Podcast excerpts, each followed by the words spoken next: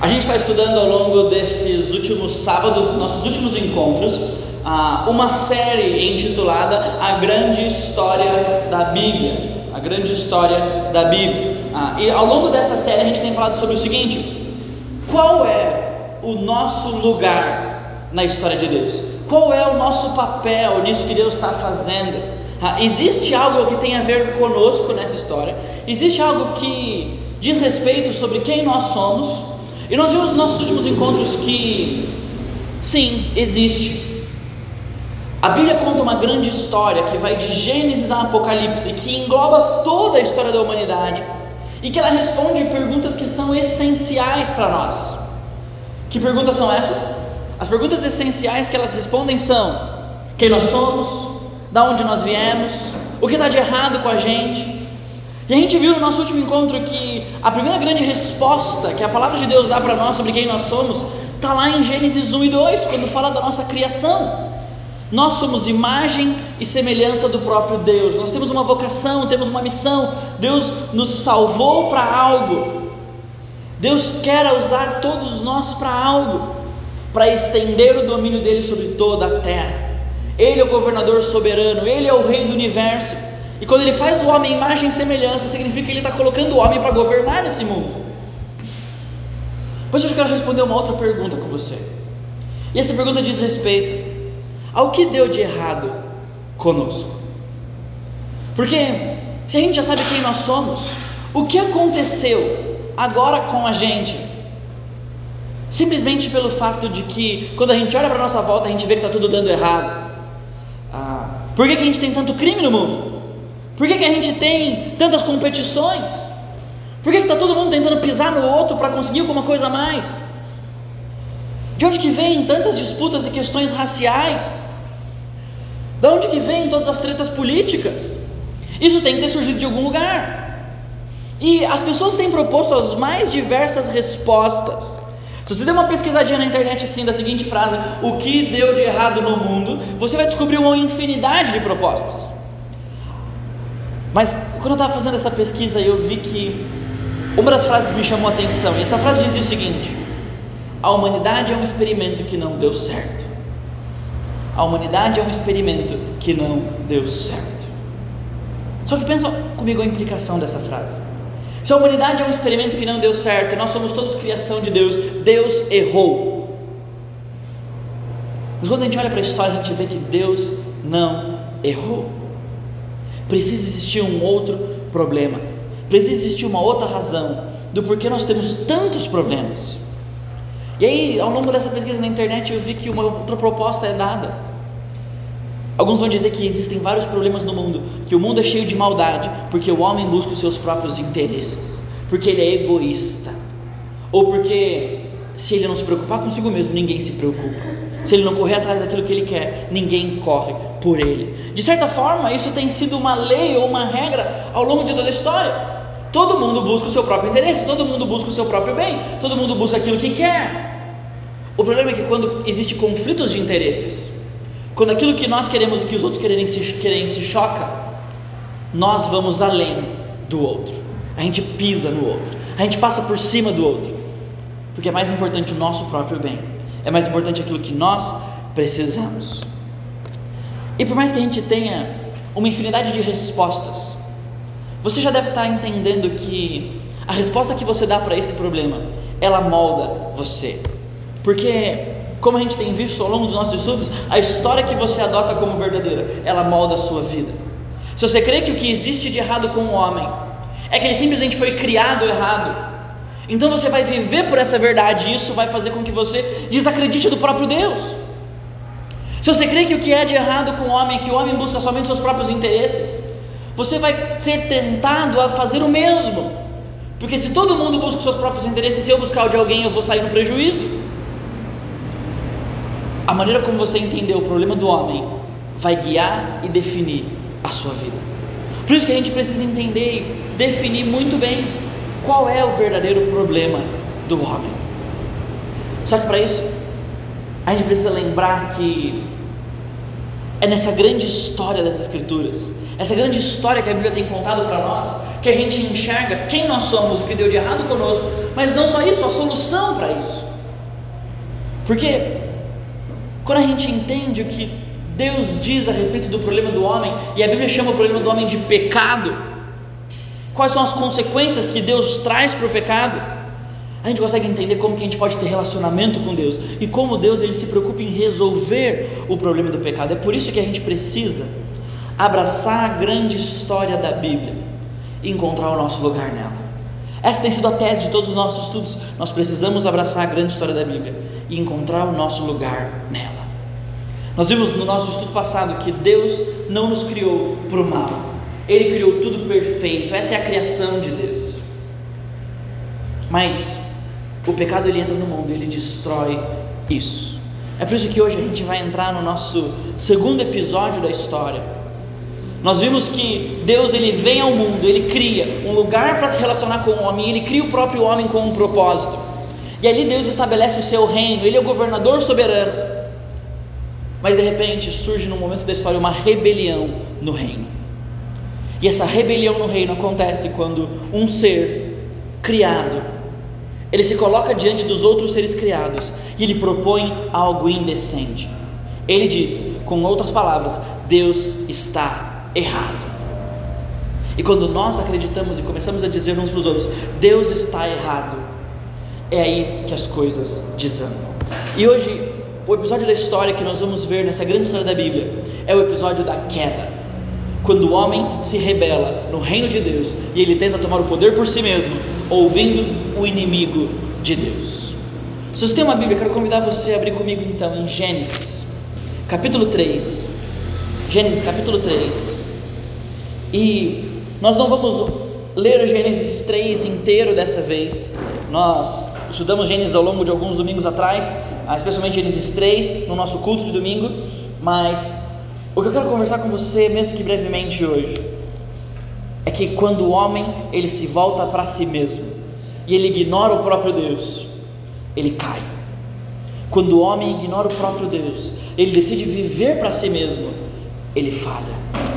E olha comigo o que a Bíblia diz em Gênesis, capítulo 3, a partir do versículo 1, a história diz o seguinte: Ora, a serpente era o mais astuto de todos os animais selvagens que o Senhor Deus tinha feito. E ela perguntou à mulher: Foi isso mesmo que Deus disse? Não comam de nenhum fruto das árvores do jardim? Mas Deus disse: Respondeu a mulher à serpente: Podemos comer das árvores do fruto do jardim, mas Deus disse: Não comam do fruto da árvore que está no meio do jardim nem toquem nele, do contrário vocês morrerão. Disse a serpente à mulher: Certamente não morrerão. Deus sabe que no dia em que dele comerem, os seus olhos se abrirão e vocês serão como Deus. Serão conhecedores do bem e do mal. Quando a mulher viu que a árvore lhe parecia agradável ao paladar, era atraente aos seus olhos, e além disso, desejável para se obter dela discernimento, tomou seu fruto, comeu, deu ao seu marido que também comeu. Os olhos dos dois se abriram e perceberam que estavam nus. Juntaram folhas de figueira para cobrir-se. Queria que você lesse também um versículo, dois versículos em Romanos capítulo 1 comigo, a gente vai passar por Romanos 1 depois. Mas olha o que o texto de Romanos 1, 21 diz para nós. E a semelhança que existe com esse texto de Gênesis 3. Porque tendo conhecido a Deus, não glorificaram como Deus, nem lhe renderam graças. Mas os seus pensamentos tornaram-se fúteis e o coração insensato deles obscureceu-se. Dizendo-se sábios, tornaram-se loucos. O que, que a gente vê nesse momento da história aqui? A gente encontra nesse momento da história o caos do pecado ou o problema do pecado. E Gênesis 3 ele é referido para nós por diversas pessoas como o lugar onde a gente encontra o pecado original. O pecado original do homem. É ali que a gente encontra Satanás, o tentador. A gente não sabe de onde ele vem, ele simplesmente sabe que ele foi criado como todas as coisas foram criadas. A Bíblia não nos conta que momento ele se torna um inimigo de Deus, mas nós sabemos que ele é um inimigo de Deus. E não é importante para nós esse ponto na história, porque Gênesis é muito claro. Satanás ele é o antagonista, enquanto Deus é o protagonista na história de Gênesis. Ele se coloca na história para agora desafiar o próprio Deus. E aonde ele decide fazer isso? como ele já tinha feito, ou melhor, como a gente vê no livro, que ele havia feito com Jó. Adão e Eva são anteriores a Jó. Isso mostra para nós que esse é um padrão de Satanás. Quando ele quer desafiar Deus, ele desafia os filhos de Deus. Quando Satanás quer ir contra Deus, ele vai contra a imagem de Deus no homem. Ele vai contra o que Deus estabeleceu para o homem ser. Então, a gente encontra Satanás na história. E Satanás ele faz uma proposta indecente para a mulher, questionar o próprio Deus. Satanás ele começa a dialogar com a mulher e fala assim: Olha, será que é isso mesmo que Deus está dizendo? Será que você entendeu Deus certo do jeito certo? Será que Deus não está sendo maldoso com você, escondendo algo de você? A vida é tão boa, as coisas são tão melhores do que viver debaixo do domínio desse Deus. E é aí que a gente descobre o que o pecado envolve. De certa forma, o pecado envolve uma dúvida sobre o próprio Deus. Porque quando a gente olha para a história, olha o que a gente vê. Satanás questiona a pessoa de Deus. Ele diz: Será que foi isso mesmo que Deus disse? E o que a mulher faz? Ela questiona, é. Será que foi isso mesmo que Deus disse? E aí, quando ela questiona, ela acrescenta algo na boca de Deus. Ela diz: Não, nem toquem nesse fruto que está no meio do jardim. Deus nunca disse não toquem. Mas agora, na dúvida, ela prefere dar um passo para trás em vez de dar um passo para frente. E ela coloca algo a mais na boca do próprio Deus. Mas não só isso. Quando a gente olha para essa história, a gente descobre algo a mais sobre o pecado. Pecado é crer numa mentira. Sabe por quê? Porque olha o que Satanás diz para a mulher. Ela fala para eles que é para ele que caso ela come, ela morre. Mas olha o que Satanás diz: certamente não morrerão. A palavra de Deus tinha dito bem claro, o próprio Deus falou: vai ser assim. Satanás diz: não, não vai ser assim. Quando a mulher acredita em Satanás e não em Deus, ela peca. Mas pecado também envolve ser motivado pelos seus próprios desejos. Porque olha o versículo 6.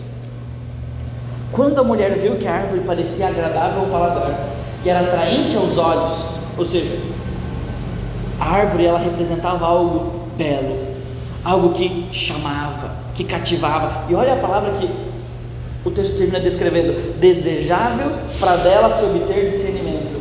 Tomou do fruto e comeu. É assim que o pecado funciona. É assim que o pecado original surge na história. É uma dúvida sobre o próprio Deus. Será que Deus é bom mesmo? Será que Deus disse está certo? É crer numa mentira. Eu sei o que é melhor para mim. Deus talvez não vá fazer o que Ele disse que Ele vai fazer. Eu posso lidar com isso sozinho. E pecado envolve também ser motivado pelo desejo. Quando o nosso desejo é sempre para nós, veja, agradável aos olhos, boa para se comer e conseguir algo para nós mesmos, é aí que a gente peca. Quando é algo agradável aos olhos, quando algo parece satisfazer os nossos desejos, quando a gente quer se sentir bem ou sair no benefício, no lucro com isso, é aí que o pecado surge. Você consegue com certeza fazer um panorama das últimas vezes que você caiu em alguma área da sua vida que você tem lutado, ou na última vez que você se entregou ao pecado. O que, que aconteceu? Ou você viu algo, ou você provou algo, ou você quis algo. E é assim que as coisas funcionam. E aí, quando você desejou, quis, comeu, esperou por algo que era para o seu próprio benefício, o que, que você começou a pensar? É, por que será que Deus não deixa eu fazer isso, hein? Por que será que Deus me priva disso? Isso parece ser tão bom. E talvez você vai além. Não, Deus falou, mas por mais que você não vá chamar Deus de mentiroso, você age como se Deus fosse um mentiroso. Então você age independente da vontade dele e independente da palavra dele. Deus diz: quem peca morre. O salário do pecado é a morte, Paulo vai dizer em Romanos 6. Mas eu acho como se Deus não tivesse dito nada. Isso acontece normalmente porque a gente é motivado pelo nosso próprio desejo, para fazer a gente se sentir bem. Então, basicamente, o pecado original de Adão e Eva, ele envolve rebeldia e desobediência e uma busca por autonomia. Sabe por que a busca por autonomia?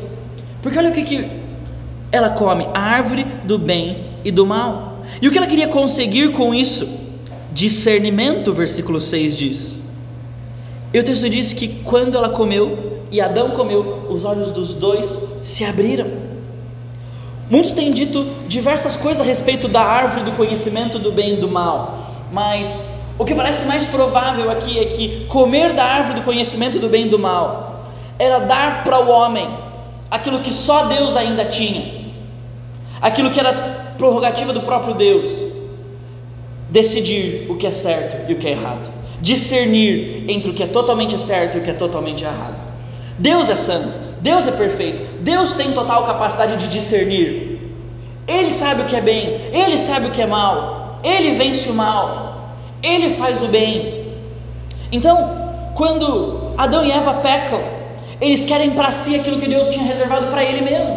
Nós queremos decidir o que é certo. Nós queremos decidir o que é bom, nós queremos tomar decisões para a nossa própria vida. Então, a árvore, na verdade, ela representava uma tentação da autonomia. E é isso que nós caímos todas as vezes que nós queremos lutar e ver uma vida do nosso jeito. Eu mando em mim, eu decido pela minha própria vida, eu sei o que é melhor. Lembra da proposta no início? Eu busco os meus próprios interesses, eu sei o que deu de errado e eu posso resolver. O pecado de Adão e Eva é um desejo de se livrar da soberania do próprio Deus, de se livrar do governo do próprio Deus, de deixar de ser submisso ao próprio Deus. E lá na frente a gente vai ver que eles morrem de verdade. Mas morte não precisa ser sempre morte física, embora morte física agora esteja envolvido aqui, vai morrer um animal por causa do que eles fizeram, para cobri-los com roupas que vai tirar essa vergonha deles. Mas morte também é, é quebra de relacionamento com Deus. E eles de fato morreram, morreram espiritualmente. Eles romperam seu relacionamento com Deus. A palavra de Deus se cumpre na vida deles. E eles experimentam agora sim morte física. Adão e Eva vão morrer um dia. E por mais que a gente não saiba que o mal existe, ele simplesmente, aqui no texto, ele é pressuposto como existente na pessoa de Satanás. O que a gente vê é Adão e Eva roubando a autoridade do próprio Deus. Só Deus dizia o que era bom. Só Deus dizia o que era mal. Deus coloca a árvore lá no jardim para que eles saibam que eles precisam confiar em Deus para isso. Que eles precisam saber que Deus tem essa prerrogativa para si. Quando eles querem roubar isso do próprio Deus, eles pegam. É por isso que esse homem aqui, Dr. Eugene Mirror, ele diz que é exatamente isso que acontece no Éden. A serpente usurpou o lugar do homem que afinal dera-lhe nome, e o homem, tendo sucumbido à tentação, usurpou o lugar de Deus. Olha que incrível essa dinâmica. O homem era superior aos animais, quem dá nome, domina. Mas agora, a serpente domina sobre o homem, a serpente interage com o homem, a serpente propõe coisas ao homem. O homem começa a perder, quando ele começa a cogitar e considerar o pecado, aquilo que é dele mesmo, o governante do mundo. Ele é o soberano sobre esta terra. Deus coloca ele para governar. Mas quando ele começa a considerar o pecado, ele perde inclusive sua vocação. E aí, isso afeta o homem. O que, que o homem faz? Ele agora quer o lugar de Deus, porque ele perdeu o seu lugar. E ele quer algo a mais para ele. Então, é isso que o Dr. James Dunn vai dizer: que a tentação ou a rebelião do homem é tornar-se como Deus. E é isso que o homem queria no Éden. Gente, é isso que nós queremos a todo momento. Quando a gente quer viver uma vida que a gente não dá satisfação para ninguém, a gente quer ser como Deus, porque Deus não dá satisfação para ninguém. A gente quer, quando a gente quer viver uma vida para os nossos próprios desejos, para os nossos próprios prazeres, a gente quer dizer para Deus: Deus, você não sabe o que é bom para mim, você não sabe o que é agradável para mim, eu sei, eu decido na minha própria vida. E aí, como esse homem vai continuar dizendo, a consequência é que os humanos são menos capazes de funcionar efetivamente, até mesmo como humanos. Ou seja, quando a gente peca, quando o pecado entra no mundo por meio de Adão, o homem se torna menos homem. Porque o homem, ele é o homem com uma vocação. O homem, ele é um homem com uma missão. E o pecado afeta a missão do homem. Ele não domina mais sobre a criação ele entra em conflito com a criação. Ele não representa mais perfeitamente a pessoa de Deus, mas agora ele está em conflito com o próprio Deus. Esse é o problema do pecado. Ele é um conflito com o próprio Deus. Só que Isso é o que Gênesis mostra para nós que é o pecado original. É assim que a história começa. Mas sabe, é assim que a história continua. Eu queria que você fosse comigo para outro texto das Escrituras, lá em Romanos, capítulo 1. Romanos 1. E a gente vai ver que, por mais que essa seja a história da humanidade, essa história se repete ao longo de todas as épocas. E Paulo, escrevendo para a igreja de Roma, uma igreja que ele não havia plantado, uma igreja que ele não havia visitado ainda, mas agora ele quer estabelecer muito bem, muito claro para eles que eles precisam de salvação, que eles precisam de Jesus. Então, em Romanos capítulo 1, versículo 16 e 17, Paulo diz o que é o Evangelho, o que é a mensagem da cruz. Ele diz o seguinte no versículo 16 e 17: Não me envergonho do Evangelho, porque o, o Evangelho é o poder de Deus para a salvação de todo aquele que crê, primeiro do judeu e também do grego. Porque no Evangelho é revelada a justiça de Deus.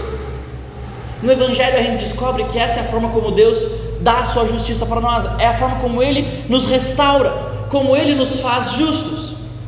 Como que Ele faz isso? Por meio do Senhor Jesus. A morte de Jesus na cruz, vitória contra o pecado, atribuída a nós, nossa vitória contra o pecado. Como Jesus ressuscita, nós podemos experimentar da vitória contra o pecado. E nós temos a esperança da ressurreição também. Mas, depois que ele diz no versículo 17, que a justiça ela vem do início e ao fim pela lei, desculpa, pela fé, e ele vai inclusive citar lá o texto de Abacu que diz que o justo viverá pela fé.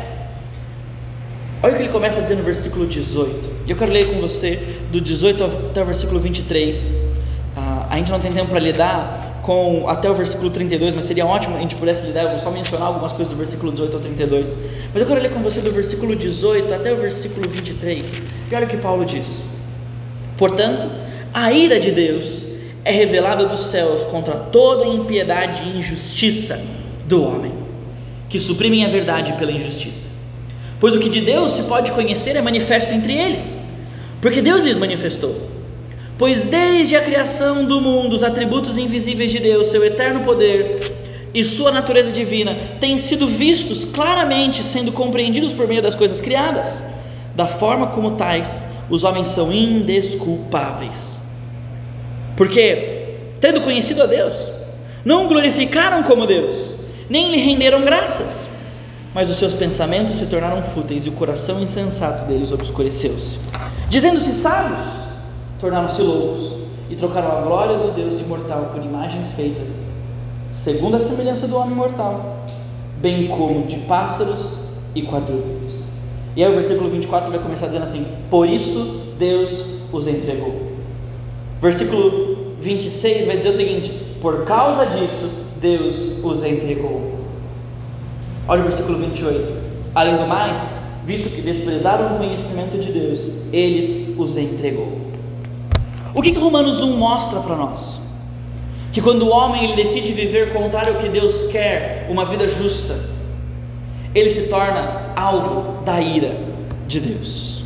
Mas o que, que é essa ira de Deus?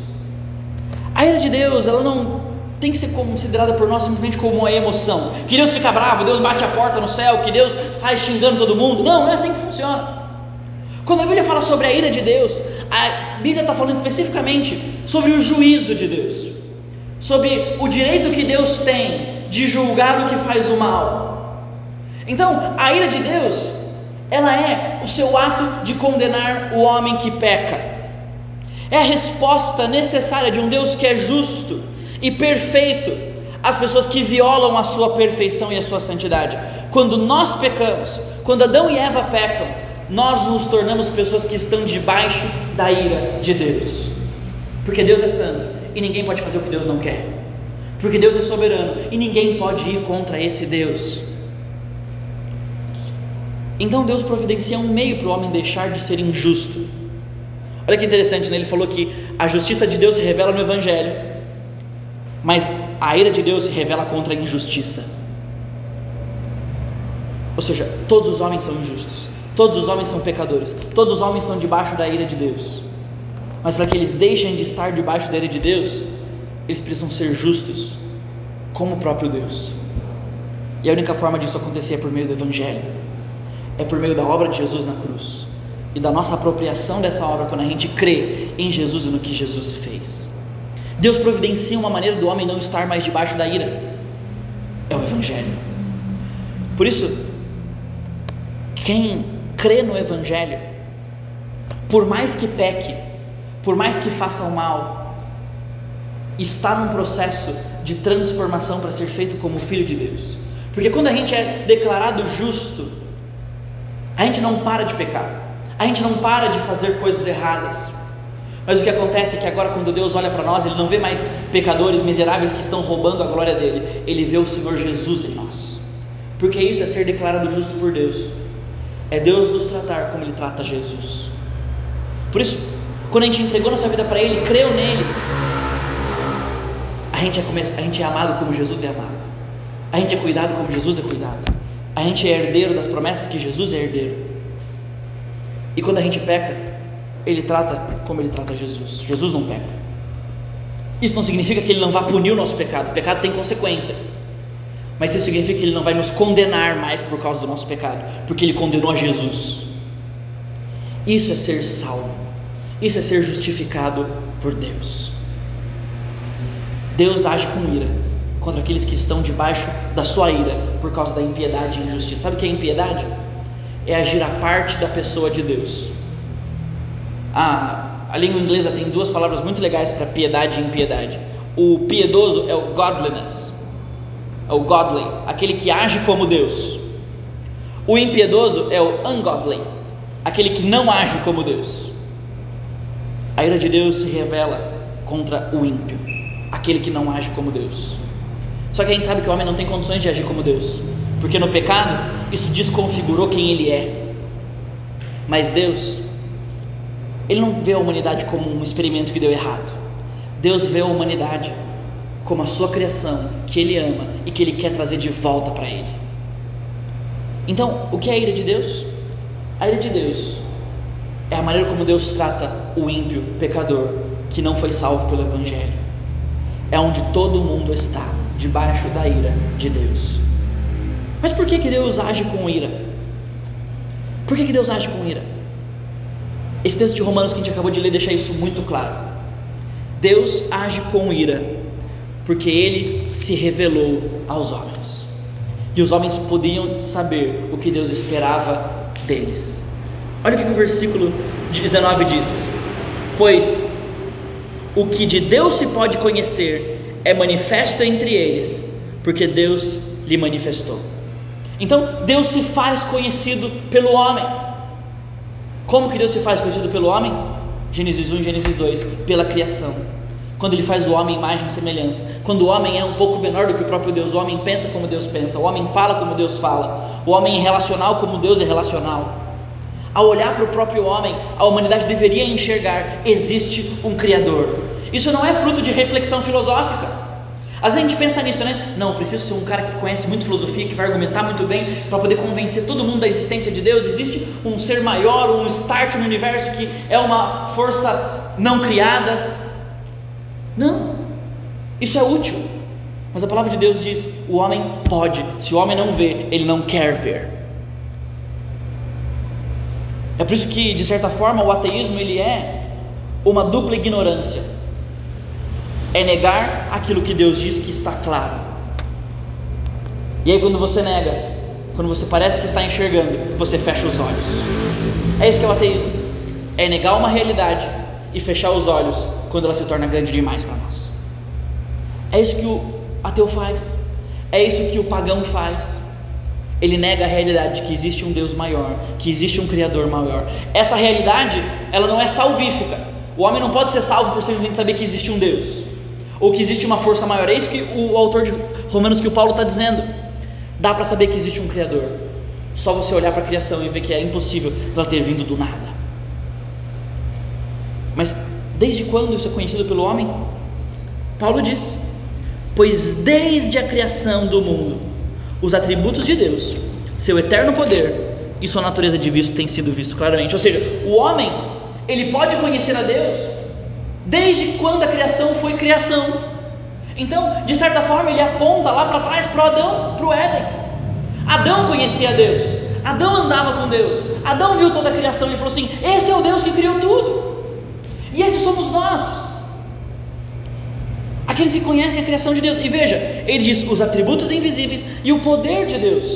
O homem tem até inclusive um senso moral nele, uma noção e discernimento de certo e errado quando ele olha para a própria criação. Então, Deus revela o seu caráter, Deus revela o seu poder, ele se revela desde quando ele cria Adão e Eva. Por que, que Deus age com ira? Porque o homem ignora aquilo que Deus revela. Mas por que, que Deus também age com ira? Olha o que o versículo 21 continua, o versículo 21 continua dizendo. Desculpa, versículo 20. É, versículo 21 mesmo. Porque tendo conhecido a Deus, não o glorificaram como Deus, nem lhe renderam graças, mas os seus pensamentos tornaram-se fúteis e o coração deles insensato obscureceu-se. Então por que, que Deus age com ira? Porque ele se revela e porque o homem ignora isso. E aqui ele diz: o homem não adorou a Deus como Deus deve ser adorado. O homem não se relacionou com Deus como o homem deveria ter se relacionado, como dono do mundo. Quando o homem ignora isso, quando eles não dão aquilo que Deus tem direito, quando eles não agem como Deus merece, Deus os julga, porque Deus não divide a glória com ninguém, Deus não divide o seu poder com ninguém, Ele é o soberano. Para que alguém divida poder com Deus, que cria um universo do nada, e então pode dizer para Deus alguma coisa. Então, porque eles não glorificaram a Deus, ou seja, não separaram a Deus no seu coração como a coisa mais importante e não viveram em adoração para Ele, porque eles não foram gratos a Deus por aquilo que eles tinham, mas quiseram ter mais, Percebe que parece que Paulo está recontando a história de Adão e Eva aqui? Eles conheciam a Deus, Adão e Eva conheciam a Deus. Eles deixam de adorar a Deus e agora o que eles fazem? Ouvem a criação, eles ouvem Satanás, eles mudam a sua lealdade. Isso é não glorificar a Deus, é mudar a sua lealdade. E olha o que ele continua dizendo: é que eles não lhe rendem graças, eles não são gratos. Quando Adão e Eva decidem comer da árvore do conhecimento do bem e do mal, é porque eles de certa forma acham que Deus não deu para eles tudo o que eles precisavam ou que Deus não deu para ele tudo aquilo que eles queriam. É ingratidão que está no coração do homem desde o início. Eu preciso ter mais. Eu preciso daquilo que Deus não me deu. Gente, tem uma compreensão muito clara a respeito de si mesmo do pecado na sua vida. Se Deus não te deu, você não precisa. Se Deus não te deu, você não precisa. Se você não tem, é porque Deus não quer que você tenha. Isso não significa que a gente não pode buscar coisas na nossa vida, que a gente não tem que batalhar por elas, que a gente tem que correr atrás dos nossos sonhos. Mas tem coisas que a gente quer conseguir por nós mesmos, que Deus talvez não queira que a gente tenha. E a gente está batendo cabeça por aí, lutando e correndo atrás. E o problema é que, às vezes, para a gente conseguir essas coisas, a gente vai ter que agir com gratidão e sem glorificar a Deus. Então, o homem o que ele está basicamente buscando é buscando autonomia no Éden. Ele quer as coisas para si mesmo, a parte do próprio Deus. Mas olha como o versículo termina: dizendo-se sábios, tornaram-se loucos, e trocaram a glória do Deus imortal por imagens feitas segundo a semelhança do homem mortal. Ou seja, agora o homem se torna idólatra. E aí a história continua assim. Lembra do bezerro de ouro? O homem tinha acabado de ouvir de Deus, Moisés falando com eles ele vai lá e faz uma imagem para si mesmo para conseguir aquilo que eles querem. Torre de Babel. Deus salvou eles do dilúvio. Deus preservou a família de Noé e só tem família de Noé em Babel. O que acontece? O homem não está satisfeito com isso. Ele constrói uma torre para ele mesmo, para que ele consiga aquilo que ele quer. Ele se torna o centro, ele se torna o Deus. Idolatria. Como que o homem ignora a revelação de Deus? Quando ele busca ser autônomo quando ele busca mais para si mesmo e quando ele se torna idólatra. Olha o que o versículo 22 termina dizendo. 23 termina dizendo: Eles trocaram a glória de Deus imortal por homens, semelhança de homens, de pássaros, de quadrúpedes e répteis. Ou seja, agora o homem ele troca o Criador pela criatura. Essa é a essência do pecado, de certa forma. Quando a gente troca a adoração ao Criador pela adoração à criatura. Quando a gente valoriza mais o que Deus fez do que quem fez. Quando a gente quer mais o que a criação pode dar do que o que o Criador pode dar. Então, o que a gente enxerga no Éden, o que a gente enxerga em Romanos 1, quando Paulo aparentemente está lidando com questões do Éden, mostrando de onde todo homem veio e para onde todo homem vai, é que o povo de Deus ele foi expulso da presença de Deus e agora o povo de Deus experimenta o julgamento de Deus. Essa é a realidade do homem debaixo do pecado. Ele é povo de Deus, ele é criação de Deus, mas ele está expulso de diante de Deus. É o que Adão e Eva sofreram. Eles tiveram que sair do jardim. Jardim simbolizava a presença de Deus. E agora eles experimentam o que? O julgamento de Deus. É por isso que o que esse homem aqui vai dizer, Thomas Schreiner, é tão verdade em Romanos. Porque em Romanos a gente pode ver que o cerne do pecado é a recusa em adorar a Deus e conceder a Ele o lugar supremo nas nossas vidas. Gente, se você precisava lidar com o seu pecado de alguma forma, você não sabia o que ele era, está aqui, ó. Pecado é, em essência, recusar adorar a Deus e dar a Ele o lugar supremo nas nossas vidas. É o que Adão e Eva fizeram, é o que o homem faz desde o início da história, é o que o homem faz hoje, é o que Paulo fala. Isso tem consequências. É por isso que os versículos 24 a 32 vão dizer pelo menos três vezes: E Deus os entregou. Olha o versículo 26. Por isso, ou seja, por causa dessa adoração que o homem não dá para Deus, Deus soltou os freios da bicicleta da humanidade e falou assim: vai ladeira abaixo então. Porque vai chegar um momento da história onde eu vou salvar vocês. Mas eu vou salvar aqueles que tiverem fé no Salvador do Messias. E olha o que ele diz: Ele os entregou a paixões vergonhosas. E aí, olha o versículo 28. Além do mais, visto que desprezaram o conhecimento de Deus, ele os entregou uma disposição mental reprovável para praticarem o que não deviam. E aí, olha o que ele diz, ah, um pouquinho mais acima, no versículo 24: Deus os entregou à impureza sexual. Por que, que Paulo fala sobre imoralidade aqui? Ah, não é o tópico, não é a nossa essência falar sobre isso. Mas é porque lembra, Deus criou Adão e Eva, homem e mulher, o casal perfeito, para se relacionarem perfeitamente. Quando Adão e Eva eles pecam, o que acontece? Eles brigam. Um acusa o outro, um põe a culpa no outro, e Deus diz para Adão e para Eva: agora o seu desejo vai ser contra o seu marido e você vai dominá-lo. Ou seja, vocês vão ter treta no casamento. É consequência do pecado. E quando o homem ele troca a pessoa de Deus por si mesmo, é o que acontece. Isso reflete nos relacionamentos do homem. E aqui Paulo usa o exemplo da homossexualidade, tanto masculina quanto feminina, e da promiscuidade. Paulo está escrevendo para Roma. Roma é o centro do mundo naquela época. Tudo que você pode imaginar de bizarrice sexual acontecia em Roma. Então, quando a galera fosse ler, eles iam entender o que Paulo estava dizendo.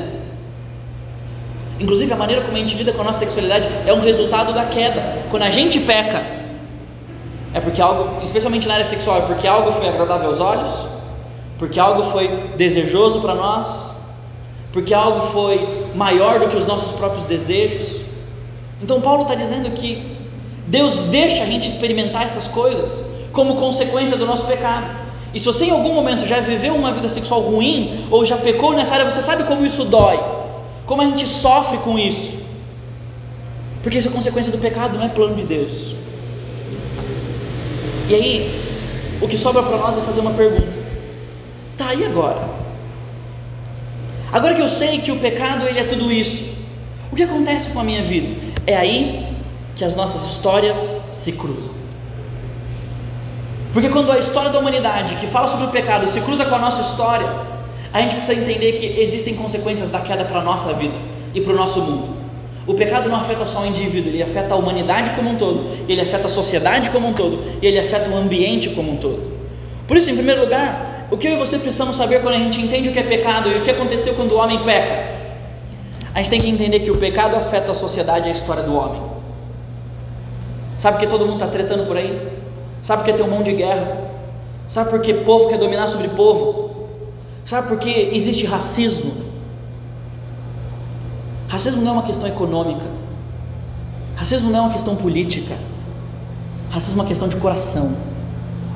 Racismo é uma questão de não entender que todo mundo veio de um só lugar. Todo mundo tem o mesmo pai. Todo mundo é o mesmo povo.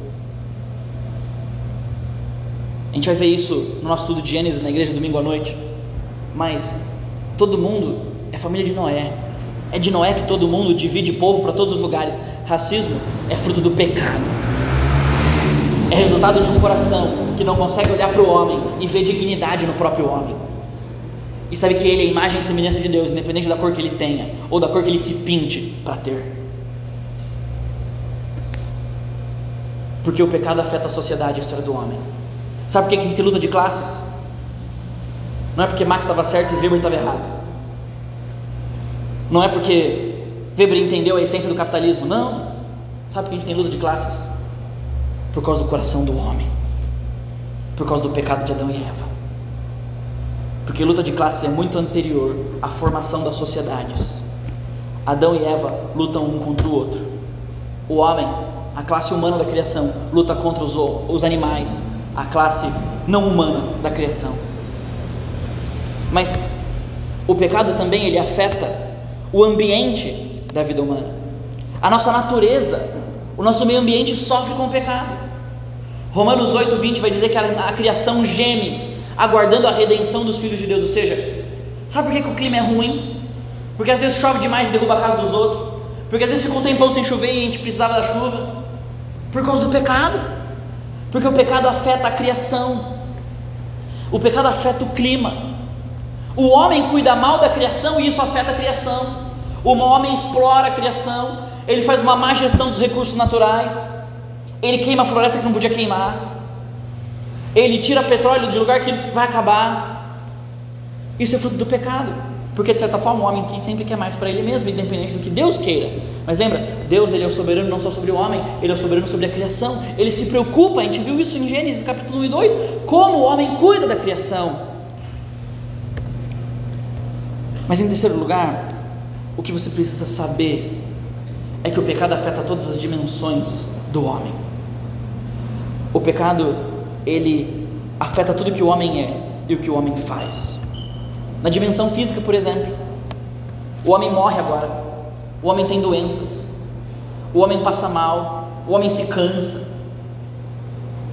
Embora descanso fazia parte do Éden, essa fadiga exacerbada que a gente sente por trabalhar demais é fruto do pecado. O trabalho era para ser bom, mas o homem sofre no seu corpo agora. A morte entra, a doença entra. Não tinha doença do pecado, mas o pecado afeta também a dimensão intelectual do homem. Você viu quantas vezes a palavra conhecer, pensar, raciocinar acontece ali em Romanos 1, do 21 ao 23? O conhecimento de Deus, condições da mente deploráveis.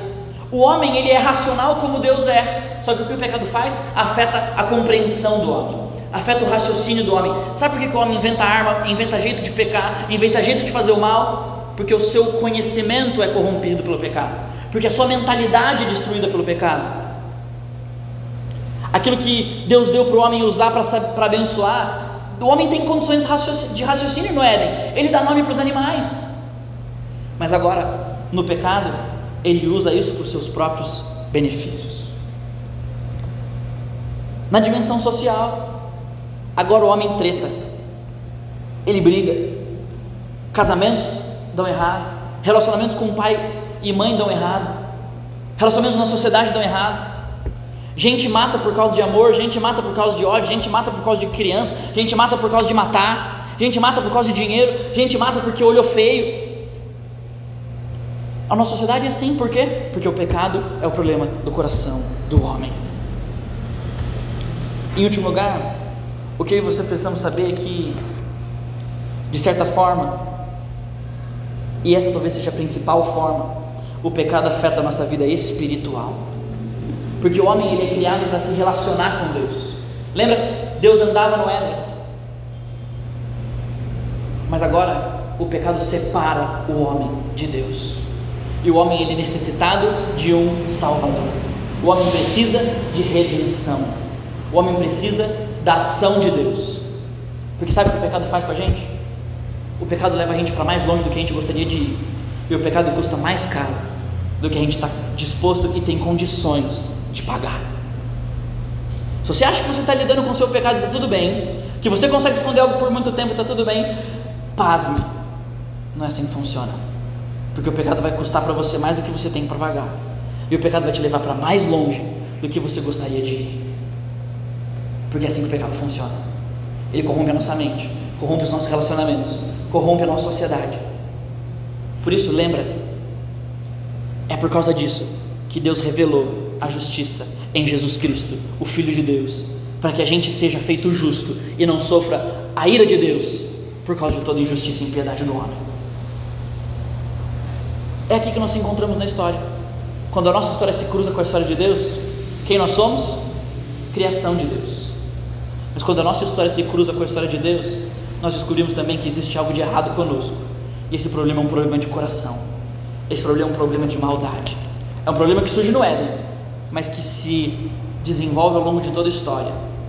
É o problema do pecado. Agora, qual é a solução para o problema do pecado? A justiça de Deus. Vai condenar o ímpio e o injusto, e vai salvar aqueles que Deus escolheu para serem feitos justos. Então, esse vai ser o tópico da nossa próxima etapa, do nosso momento na história da redenção. Quando Deus decide restabelecer aquilo que o pecado destruiu. Ele faz isso por meio de um homem, de uma família, de um povo, para todos os povos. Ele escolhe Abraão, por meio da família de Abraão, viria um que seria o descendente de Abraão, Jesus Cristo, por meio de quem o povo de Israel abençoaria um dia todas as nações. E esse é o nosso tópico do nosso próximo estudo da semana que vem. Vamos orar? Feche seus olhos, baixe sua cabeça. Deus, muito obrigado pelo privilégio que o Senhor nos dá de conhecermos ao Senhor, de ouvirmos a Tua palavra, de sermos impactados por ela. Pai, hoje a gente falou sobre um tema difícil, duro, pecado. Que o Senhor não deixa o pecado sem punição, que o salário do pecado é a morte, que não há um justo, nenhum sequer, todo mundo pecou. Pai, ajuda a gente a entender essa realidade, ajuda a gente a crer nessa verdade. Pecado faz parte de quem nós somos. Mas Deus, para todos nós aqui que já fomos salvos pelo Senhor, muito obrigado porque o Senhor fez Jesus injusto para que a gente fosse feito justo. Porque o Senhor pôs condenação e pecado em Jesus para que a gente recebesse a vitória na cruz. Muito obrigado, Deus, porque agora a gente sabe como o pecado age, como o pecado funciona, o que o pecado faz contra nós. E que a gente possa lutar contra o pecado com maiores habilidades, com maior conhecimento do que ele é, mas sabendo que ele só é vencido na cruz pelo poder de Jesus. Se tem alguém aqui hoje, Deus, vivendo em pecado, escondendo algo do seu coração, revela, Deus, abre os olhos, mostra a verdade, traz para a luz, Deus, em nome de Jesus. Em nome de Jesus. Amém.